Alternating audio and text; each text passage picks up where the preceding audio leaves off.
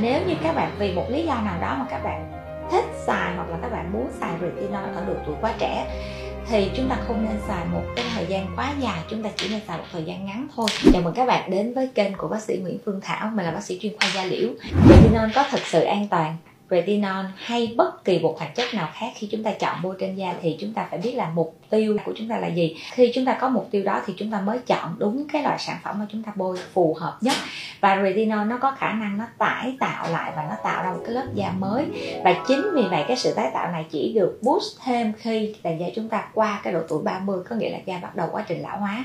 Và chúng ta phải chọn những cái loại dưỡng da phù hợp nhất. Khi mà retinol sử dụng trên làn da thì phải che nắng kỹ các bạn nha. Dừng chân trên bến chiều nắng chưa phai.